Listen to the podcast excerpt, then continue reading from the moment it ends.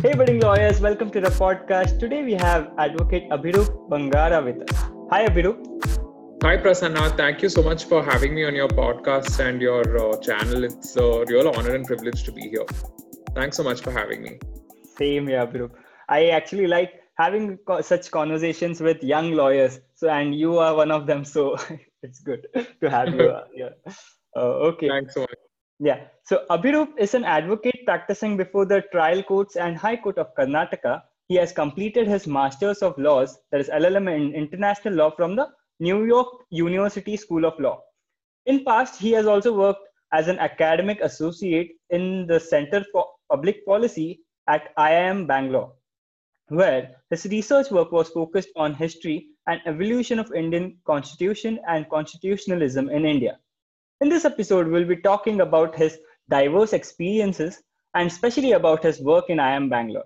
So uh, let's start. Abhirup, uh, you have completed your LLM from New York University. Usually, people who go abroad for further studies either they settle there permanently or they work there for a few years at least to cover up their expenses and loans, etc. So, why did you choose to come back to India? Uh, thanks, Prasanna. So, um, I was very clear going into the LLM itself that I wanted to return to India once the program was done. Uh, I never really intended to be there even while uh, I was applying, and uh, also if you while you're applying and when you go through the uh, application forms, uh, a lot of universities caution you about uh, trying to use that as a pathway to get an empl- get employment there. While it is possible, it isn't necessarily the norm. It's not something that is a given you hmm. may not always find a job. Uh, but that aside i was also not keen on staying back uh, in a different country and working there because i really felt that the purpose of me going was to develop my skills and to return to india and contribute in some manner. Which is why uh, in fact i think i left the us maybe about a day or two after my graduation. I didn't even stay back there too long after. Okay. yeah yeah so in fact you have an option to sort of apply for uh, the extension of visa sometime around your the beginning of your second semester at least in the us i'm not sure how it works in other countries. Hmm. but uh, in the us you get that option to extend your visa sometime around uh, jan or feb. Uh, but i didn't even do that because i was very clear that i wanted to return as soon as the program ended. Um, and these countries especially in the west where people tend to go for their higher studies, they already have the uh, intellectual and even monetary resources to manage their affairs pretty well. Um, they don't really need, whereas in a country like India, there's so much to be done. I mean, if all of us look around, there's a lot for all of us to do and contribute uh, to our country, which yeah. is why I felt, yeah, I really wanted to come back and contribute here yeah and uh, also in most of these countries like you are not allowed to stay for long after you complete your graduation if you don't have a job right? That's true. Uh, i think in the us uh, you get uh, a couple of months maybe five or six months if i'm not wrong i don't exactly remember within which you have to find some sort of employment. Then that extends for maybe a year and by the end of that year your employer should uh, uh, either sponsor your uh, H1B visa or uh, no, they have to just sponsor your H1B visa. There is no choice. Mm-hmm. And if they don't, then you have to uh, return. So that's right. You're right. You need you do need to have some sort of employment. You can't just hang around there. Okay. So let's move ahead now. And uh, you started working at IIM Bangalore as an academic associate after coming here at its public policy center. Can you tell us more about CPP at IIM? So that's right. I did get. Um, uh, that was my first job as soon as I returned. I was an academic associate at um, the Center for Public Policy at IIMB. Uh, the Center of Public Policy was a new addition to the Indian Institute of Management uh, in Bangalore. So the whole purpose and uh, reason behind having an Institute for Public Policy is the institution at some level felt that business wasn't operating in this vacuum. Uh, businesses and companies oper- operate in um, in society. They are there. They they are here to provide their services and sell their products to people who are in society.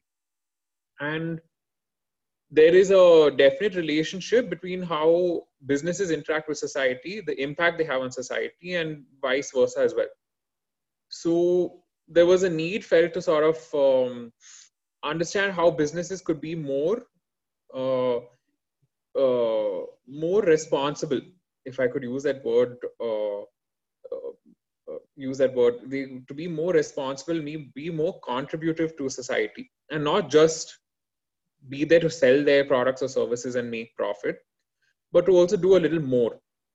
Um, yeah, and, and public fact, public hmm. policy is the sector where you can't, you know, uh, be very, uh, if I may use the word capitalistic or something like that. The sector itself uh, uh has that uh, sense. If you don't have that feeling, you can't work there, right? That's very true. That's very true. And you see this a lot in uh, maybe some businesses who are not as environmentally conscious, for example. That's just one example where, uh, you know, they hmm. may extract a lot of resources from, from the environment. They may pollute the in a, in a, in a not uh, in a not so sustainable way, or they may pollute the environment through their activities. This is one aspect of it. Or maybe it could also involve the acquisition of land you know, where which involves displacement of local communities. That's another issue. Because maybe setting up a factory or things like that. So businesses don't operate in a, in a vacuum. They are here and uh, are very much part of society. They function in society, and this institute was this portion of the institute was uh, uh started to sort of help understand that interplay hmm. and the role, the true and larger role businesses have to play in society. Yeah. So, what was your work profile there? And I mean, what was the daily schedule?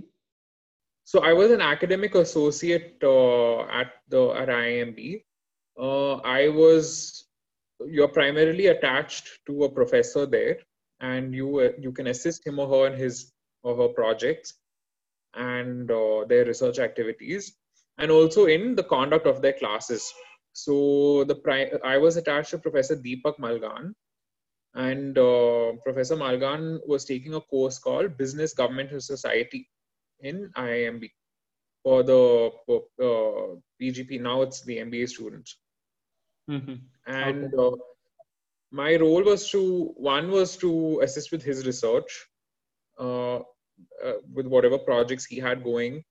Then two was to also assist in the preparation of the class and the courses that the students were taking that is the course that he was taking for them. Uh, that could involve maybe uploading um, uh, course material, just reading and uploading course material onto the platform for students to access. Um, uh, maybe preparing short, brief notes for uh, the class, uh, um, things like that. And uh, he, Professor Malghan, also encouraged me to do my own independent thinking and research as well. So that was also something that I was I had the time to do while at IIMB. So what was that like regarding what topic was it? So I was um, primarily focusing on the role of minority communities in India in pre and post independent India mm-hmm. and uh, how they especially the Muslim community, how they contributed to the freedom struggle, uh, how the laws were shaped for them even before independence and even after them, what impact laws had on their social lives. Um, that was primarily my focus of research. Yeah, interesting topic. Maybe we can have another podcast on that. yeah. Sure, yeah. okay. So uh, I'm sure uh, your main research work was uh, based on constitution and constitutionalism, but you learned about public policy in general too there, right? So can you uh, tell us, tell our listeners what public policy means, like in a layman's term? So, public policy, in very simple terms, is the course of action which the state perhaps wants to nudge its uh, its people towards through the form of maybe legislation or enacting some rules or, uh, things like that. That's how it manifests itself. But uh, this is in a very simple way what public policy is. So you have the state which is trying to guide social conduct in a particular way and it does that it has these particular goals which it wants to achieve and it does that through uh, the scheme of public policy. For example, you can go as far back as even pre-independent India, when the British were here, uh, to things like the Prohibition of Sati Act. So hmm. you have a, a, a, sort of goal that the state wanted to achieve, and uh, this was in line with its understanding of what public policy is. It felt that it was not proper that uh, this particular activity was uh, going on in society and then that manifested itself in maybe a legislation in this case to prohibit that um, or to control that that activity or that conduct. So yeah. uh, this is a very simple way what uh, public policy really is. So can i say that public policy nothing but solving a problem and how to do it right? Precisely yeah. Hmm. okay. Were you inclined towards public policy from the beginning of your law school, or what built your interest in this work? I feel as uh, feel like as young lawyers, uh, we're very uh, intricately involved in various aspects of public policy, whether we know it or not. That's I feel just the nature of law. You uh, a lot of laws may be public policy agnostic, if I can use that term, but most of them are also there because they are uh, a manifestation again like i said of some sort of course of action the government wants to take to solve a particular problem. So when we are engaged in the practice of law it's very hard for us to remove ourselves from different facets of public policy which are necessarily involved in the practice of law. So uh, as a young lawyer or even as a lawyer generally you necessarily are involved in this activity where you are engaged in understanding why a particular law is there in the first place. What uh, made the parliament or whichever legislative body come up with that law in the first place? Why? What? What was it that they were trying to achieve through the enactment of that law? Um, so when you're thinking about all these questions through your practice of the law in your in your cases in your office or, or wherever you're practicing, you would necessarily have to ask these questions to yourself so, in order to understand the larger scheme of things and how this plays out in the real world, I was I did want to know how these things happen and what goes into thinking about uh, what kind of questions are thought about before particular law is enacted, or or uh, and when I say law, I don't mean it in the strict sense just you know an act of parliament or an act of a state legislature. It could manifest itself in other ways also. Uh, maybe some sort of it could just be a plain policy paper which a department puts out, uh, which nudges other institutions of government to act in a particular way. Uh, it could even be delegated legislation, rules, you know, regulations which flow from uh, another statute and things like that. Yeah, and I think uh, most of the like uh, not most, but many lawyers don't focus on these things. They usually focus on the technicalities uh, and uh, and the procedural part of the you know uh, of what happens in courts. So these things are more important if i can say so because what that law actually means uh, then you can you know prepare your arguments on based on that. That's why we had the subject called interpretation of statutes right?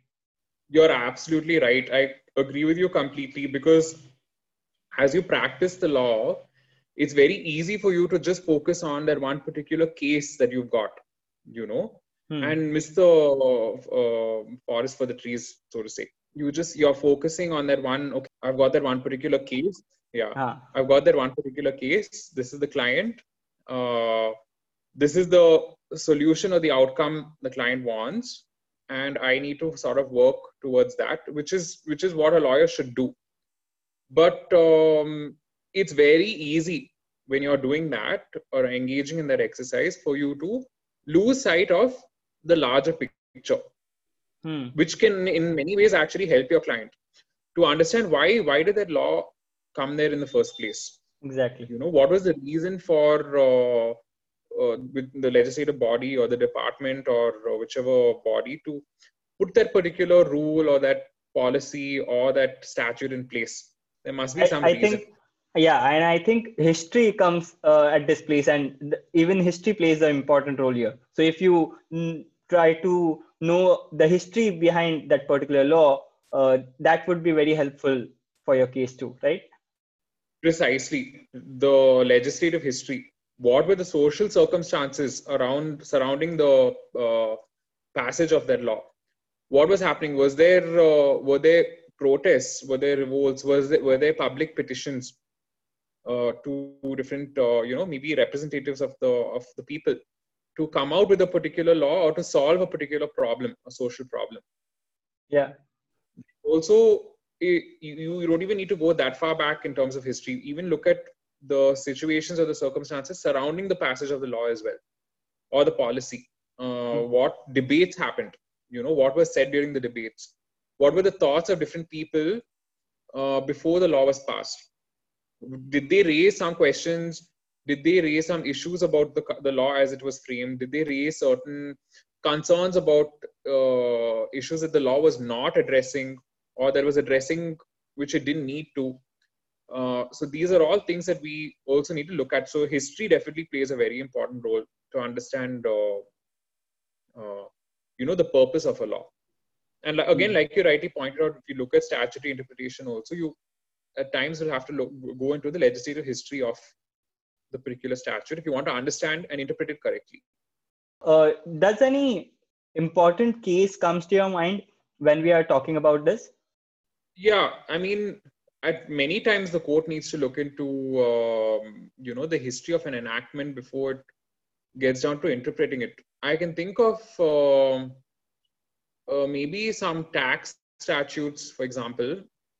Um, there was this recent amendment to uh, the Finance Act maybe two years ago. It was about the payment of um, who gets to pay the share subs the the duty on shares uh, the transact the duty on the transaction of sale of shares hmm. so that was amended and it was made uh, a particular uh, determinate person i think if i remember correctly it was the buyer of shares hmm. so uh, again i'm very this is just very weak because i uh, was just reading about this recently. Uh, there was a reason why this hasn't come before the courts as yet but there was a reason why it was amended to make determinate to determine the, the payer of these duties. Because the uh, act as it stood before this didn't determine it said either party could pay it whoever agreed to pay the duty. But then after this amendment it determined who needs to pay the duty. So there was some reason there, there are reasons. So if you look at the press notes that the ministry released hmm. there was a re- they wanted to streamline this process. They wanted to reduce the ambiguity. They wanted to uh, identify the person who needs to pay these duties for there to be easier identification of who from whom this the revenue needs to come to the state. This is a very uh, uh, maybe a mundane example. This isn't as uh, juicy as some other social issues that maybe we have hmm. but if you look at the press notes that the ministry put out then you know you know the reasons why why they wanted yeah. to make this change yeah yeah got it, got it.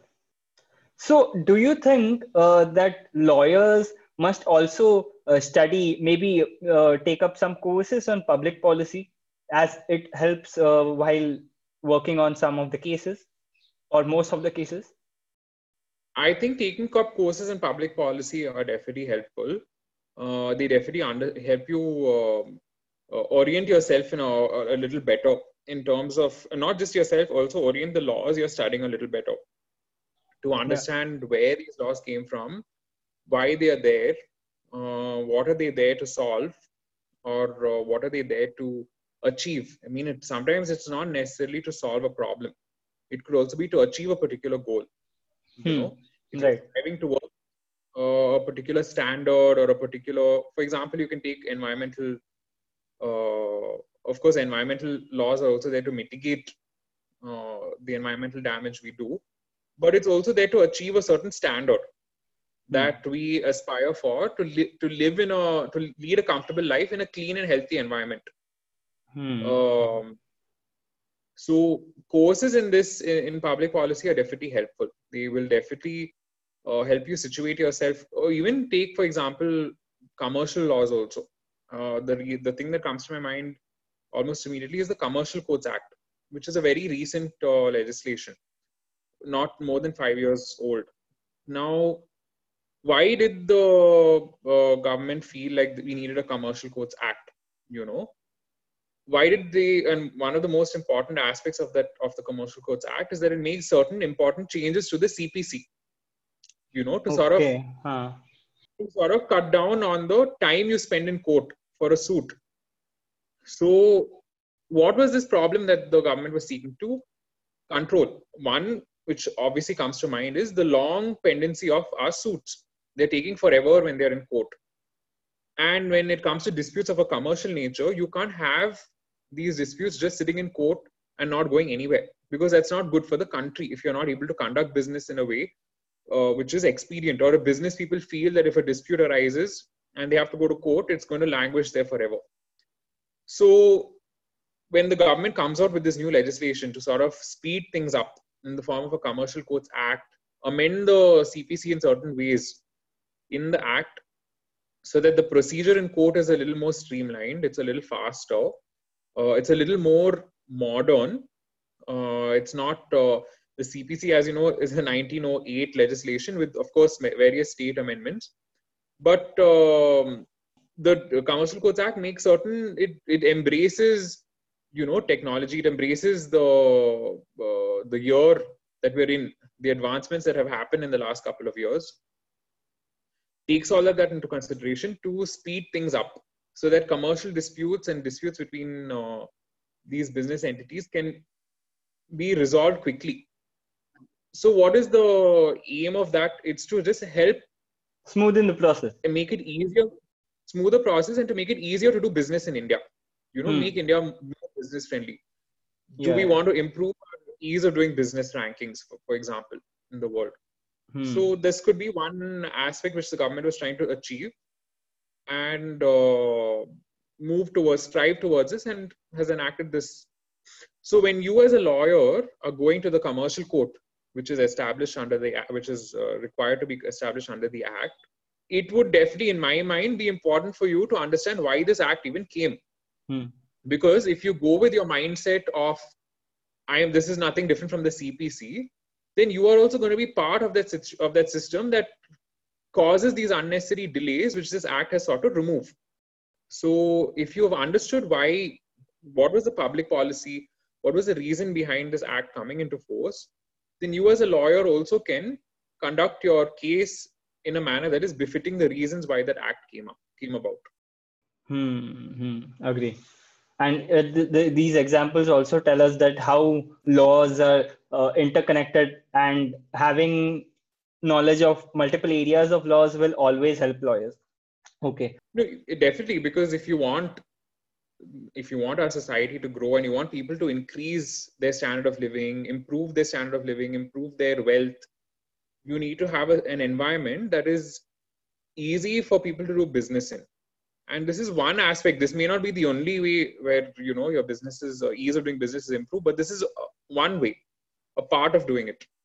Uh, and we as lawyers who interact with these with the system and our info and our uh, implement and our uh, practicing these laws need to it would be only in our best interest that we understand why these laws came about in the first place Right. So, uh, do you know any professional courses on public policy and any best uh, kind of institutes which are offering it in India? yeah so there are several uh, of course imb has a center for public policy where they have several public policy courses the national law school of india also has a, a, a public policy center which is uh, which is really good then of course there are various other universities also i, I think the Where, where, where is it? This National Law School, which one are you talking about? sorry, I- the NLSIUB, National Law School in Bangalore, National Okay. Law School of India University, Bangalore, also has a Hmm. Center for Public Policy. Um, that was also not originally env- envisaged in, when the university was create was uh, created.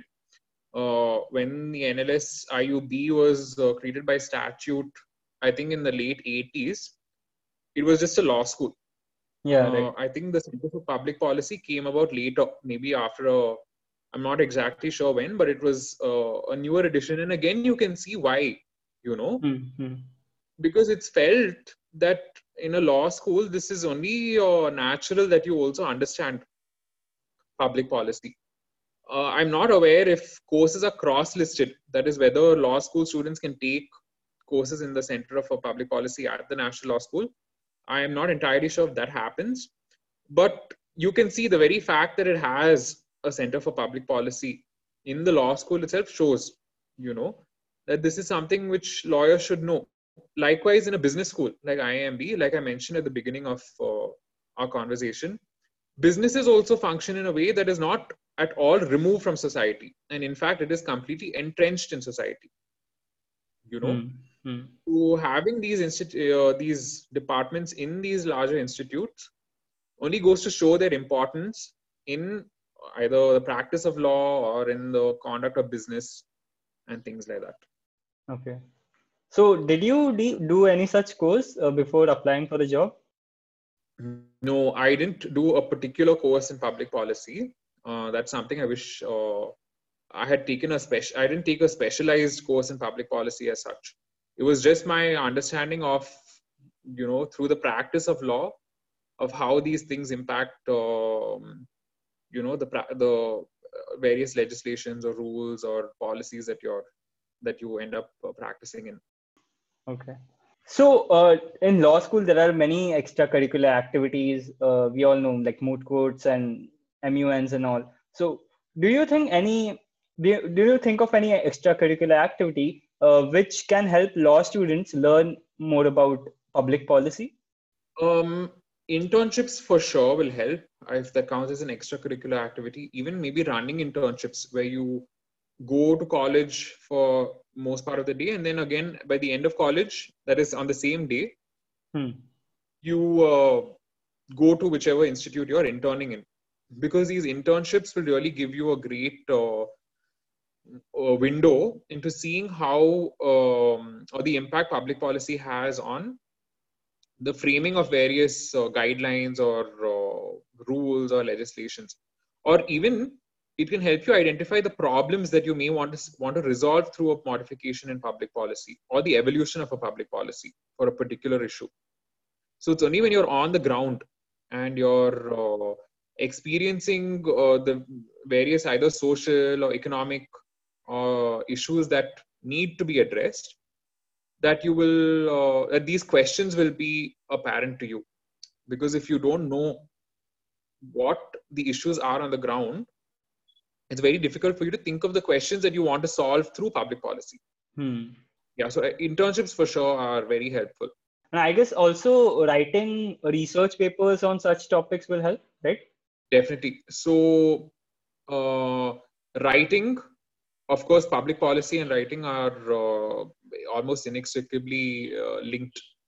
Writing, spreading your thoughts, your ideas, uh, thinking of the kind of questions you want to solve um, through your either your study in college or even your uh, field work. Whatever you see, and if you're able to come come across uh, to think and research and come up with a policy uh, or a solution for these issues, that is uh, one of the starting points for uh, you know it to snowball into something bigger. Hmm. uh, and the evolution of maybe a, a, stronger public policy in to solve that particular problem. So writing definitely helps. Uh, do you know any of the fellowships also in the sector? Yes. So there are actually um, quite a few fellowships which various institutions offer uh, I can think of, and also these fellowships depend in their uh, vary in their uh, scope and also the time hmm. that they uh, that they run for. For example, there's a William Clinton Fellowship. Uh, there's also the Young India Fellowship. Um, there is there are also various universities that offer some fellowships and opportunities. For example, again, the Ashoka University offers uh, a particular fellowship for you know in this regard um, then you can also work uh, if not it's not it may not strictly uh, be a fellowship in the strict sense but you can also work in um, ngos or in institutions such as teach for india and uh, things like that where uh, you know it's not really like a fellowship but you do get an opportunity to be exposed to these kind of uh, to these activities and to these uh, learnings. Yeah yeah, and one which comes to my mind is uh, conducted by the PRS legislative. I mean, offered by the PRS legislative. Uh, it is known as LAMP Fellowship, right? LAMP, the LAMP Fellowship also. I think the LAMP Fellowship, uh, it's yeah, of course, since it's a fellowship, you can only do it after you've uh, graduated. Hmm. Uh, I don't think there's an opportunity for you to do it while you're still studying in college. Uh, I think they require you to graduate. Yeah, yeah. The LAMP Fellowship also an excellent uh, opportunity for you to, uh, you know, because you're in the seat of, you're at least you're very close to the seat of power that from which public policy emanates, uh, especially in the, again, like I mentioned, in the manifestation of legislations or rules or whatever, because you're with the people who are thinking about these things Right. and who also have the power to enact these things into law. So yes, the LAMP Fellowship is also an excellent opportunity. Hmm. Okay, so uh, you know, uh, solving problems, writing, research, etc. All this is fine, but listeners, you can also make this as a full-time career. So, uh, Abhirup, can you just uh, throw some light on these? Like, what are the career opportunities for public policy enthusiasts? Yes. So public policy, you you can have a very rich and rewarding career, a very fulfilling career. It um it, it is not as though that there is it's not as though there is nothing that you can do if you choose to focus on public policy. There are a lot of things you can do. The things that come to my mind are one is obviously trying to get into government. Okay. Uh, get into government think tanks, get into government research uh, organizations, get into try and get into government directly by being standing maybe for uh, you know office in different forms that is one thing you can do the second thing is also uh, you can join various think tanks there are different think tanks which do exceptional work uh, where they need people who are constantly thinking about these things and who are writing about these things so joining think tanks contributing to the work they do contributing to their research uh, is also something which you can do. Then, of course, is also becoming a part of academia. You can join a university, join a college. You can influence so many younger minds, and of course, many universities also uh, come out with very detailed and comprehensive research, which in many occasions influences or is of is of uh, pivotal use to the government. So that is another way where you can contribute. Hmm. Uh, so these are some of the ways, some of the different careers you can have uh, in uh, in public policy. Yeah. And also, you can go abroad. There are many international organizations where you can work. For sure. I mean, public policy. While uh, for the most part during this conversation we've been talking about it in the domestic sense, but even on a larger scale, you know, globally there are so Hmm. many global issues that require solving: hunger, global poverty. Uh, you know, which require people to think about these issues. Uh, you can join an international organization like the UN or different organs of the UN, maybe even the, the Red Cross, things like that, where they also think about these questions. It's not just about the work that they, uh, they're doing on the ground, but they're also thinking about how to mitigate or uh, uh, reduce the kind of problems that they are out there to help solve. Hmm. And for that, you can definitely contribute. Okay. So uh, the last question, which we usually have at the end of a podcast, is uh, can you share an incident from your career which is very memorable to you? Uh, so uh, I mean, yeah, there there have been many incidents. Uh, of course, for the last uh, two years, I've also been practicing as an advocate. Um, and prior to that, at IIMB, I think at IIMB, one of the most interesting uh, uh, memories that I, one of my most favorite, favorite and interesting memories that I've had was this big conference that we helped organize. It was the 13th um, International Conference on Public Policy where the theme was inclusion and exclusion. Okay. and uh, we uh, organized that was the first year in fact I, I, if i'm not wrong that IIMB wanted to organize this conference in new delhi. Uh, it's usually done in bangalore itself because IIMB is in bangalore. Hmm. but uh, in that particular year we they wanted to do it in delhi. And it was a big event spread out for almost i think three or four days where we all went to delhi and uh, we called very uh, you know thinkers and researchers in different fields to understand how policy can be shaped to include more people.